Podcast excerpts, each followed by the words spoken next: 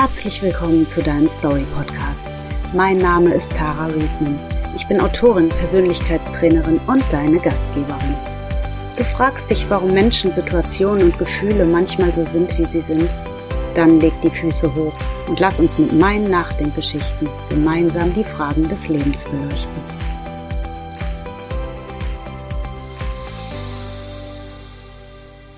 Heute möchte ich dir von der Ente Eni und ihrer Heimat am See erzählen. Dies ist eine Geschichte aus dem Vorwort des ersten Bands meiner Buchreihe Ten Stories of Life, in dem sich alles rund ums Glücklichsein dreht. In dem Buch begleitest du den Ballonfahrer Benjamin Wisely. Seine Erzählungen in luftiger Höhe setzen frische Impulse, regen zum Nachdenken an und unterstützen seine Gäste bei einer inspirierenden Reise zu sich selbst.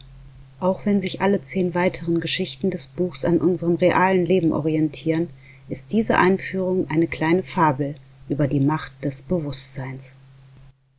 Die Ente am See Die Ente Eni saß am Ufer des Sees und putzte ihr Gefieder.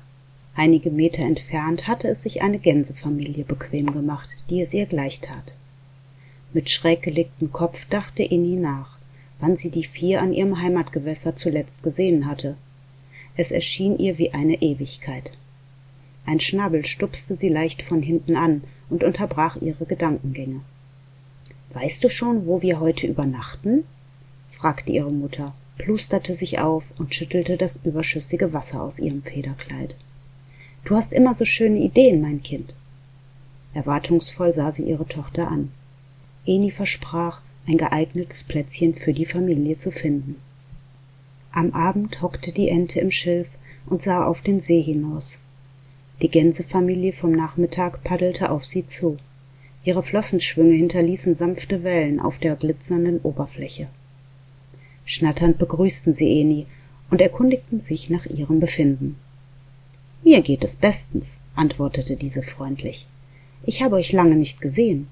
Das Schilf ist zwar recht dicht gewachsen, doch eigentlich durchlässig genug, um vier Gänse darin auszumachen. Wir haben neue Gebiete erkundet, gab eines der Gänsejungen bereitwillig Auskunft. Das war ganz schön aufregend. Neue Gebiete? wiederholte Eni verdutzt. Ich lebe seit vielen Jahren am See und kenne jeden Winkel. Gäbe es hier neue Gebiete, wüsste ich sicher davon. Wir haben den linken Weg genommen. Irgendwann kamen wir an einen Bachlauf neben einem Waldstück. Dort waren Kinder, die uns mit Brot fütterten, erzählte der kleine Gänserich. Enis Gesichtsausdruck verriet ihre Verwirrung. Linker Weg? quakte sie. Um den See herum führt nur ein Pfad, an dessen Ende es wieder von vorn losgeht. Und was meint ihr bloß mit Wald, Kindern und Brot? Ich habe keine Ahnung, wovon ihr redet.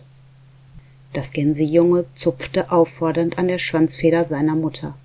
Die streckte daraufhin die Flügel aus, flatterte kurz auf und ließ sich dann auf die Wasseroberfläche zurücksinken. Versonnen blickte sie in die Ferne. Schau, forderte sie die Ente auf, wobei ihr Schnabel Richtung Osten deutete. Siehst du die Abzweigung da hinten? Eni wandte sich um und erkannte tatsächlich drei Wege, die vom See wegführten.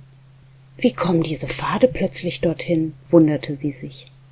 Du läufst jeden Tag daran vorbei, antwortete die Gänsemutter. Sie sind immer da gewesen, du hast sie bis heute nur nicht bewusst wahrgenommen. Das ging uns lange Zeit ebenso, ergänzte der Gänsevater. Manche Pfade sind von Büschen überwuchert oder hinter Hecken versteckt. Andere dagegen liegen von Anfang an offen vor uns. Nachdem wir den ersten gefunden hatten, war unsere Sorge groß, denn wir wussten nicht, was uns erwartet. Doch mit jedem Meter, den wir zurücklegten, fiel es uns leichter, und am Ende wurden wir für den Mut belohnt. Er legte eine Kunstpause ein und fuhr dann mit gesenkter Stimme fort. Hinter dem Horizont warten neben dem Risiko und der Ungewissheit auch viele Chancen auf uns. Schweigend sah Eni die vier Gänse an. Sie schluckte. Bestand die Welt wirklich aus mehr als diesem See? Was wohl geschähe, wenn sie einen der Wege wählen und ihn gehen würde? Nach einiger Bedenkzeit kam ihr die Aussage der Mutter vom Nachmittag wieder in den Sinn. Du hast immer so schöne Ideen, mein Kind, murmelte sie die Worte vor sich hin und in ihren Augen blitzte ein unternehmungslustiges Funkeln. So wie Eni ergeht es vielen von uns, öfter als wir denken. Es lohnt sich von Zeit zu Zeit genauer hinzuschauen und altbewährtes vielleicht auch mal auf den Prüfstand zu stellen. Denn nur wenn wir uns den auf den ersten Blick verborgenen Möglichkeiten bewusst werden, können wir Entscheidungen treffen, die gut für uns sind. Der Schweizer Psychiater und Begründer der analytischen Psychologie Carl Gustav Jung hat das in einem seiner Zitate in meinen Augen treffend auf den Punkt gebracht. Er sagte, solange Unbewusstes nicht bewusst gemacht wird, lenkt es dein Leben und du nennst es Schicksal.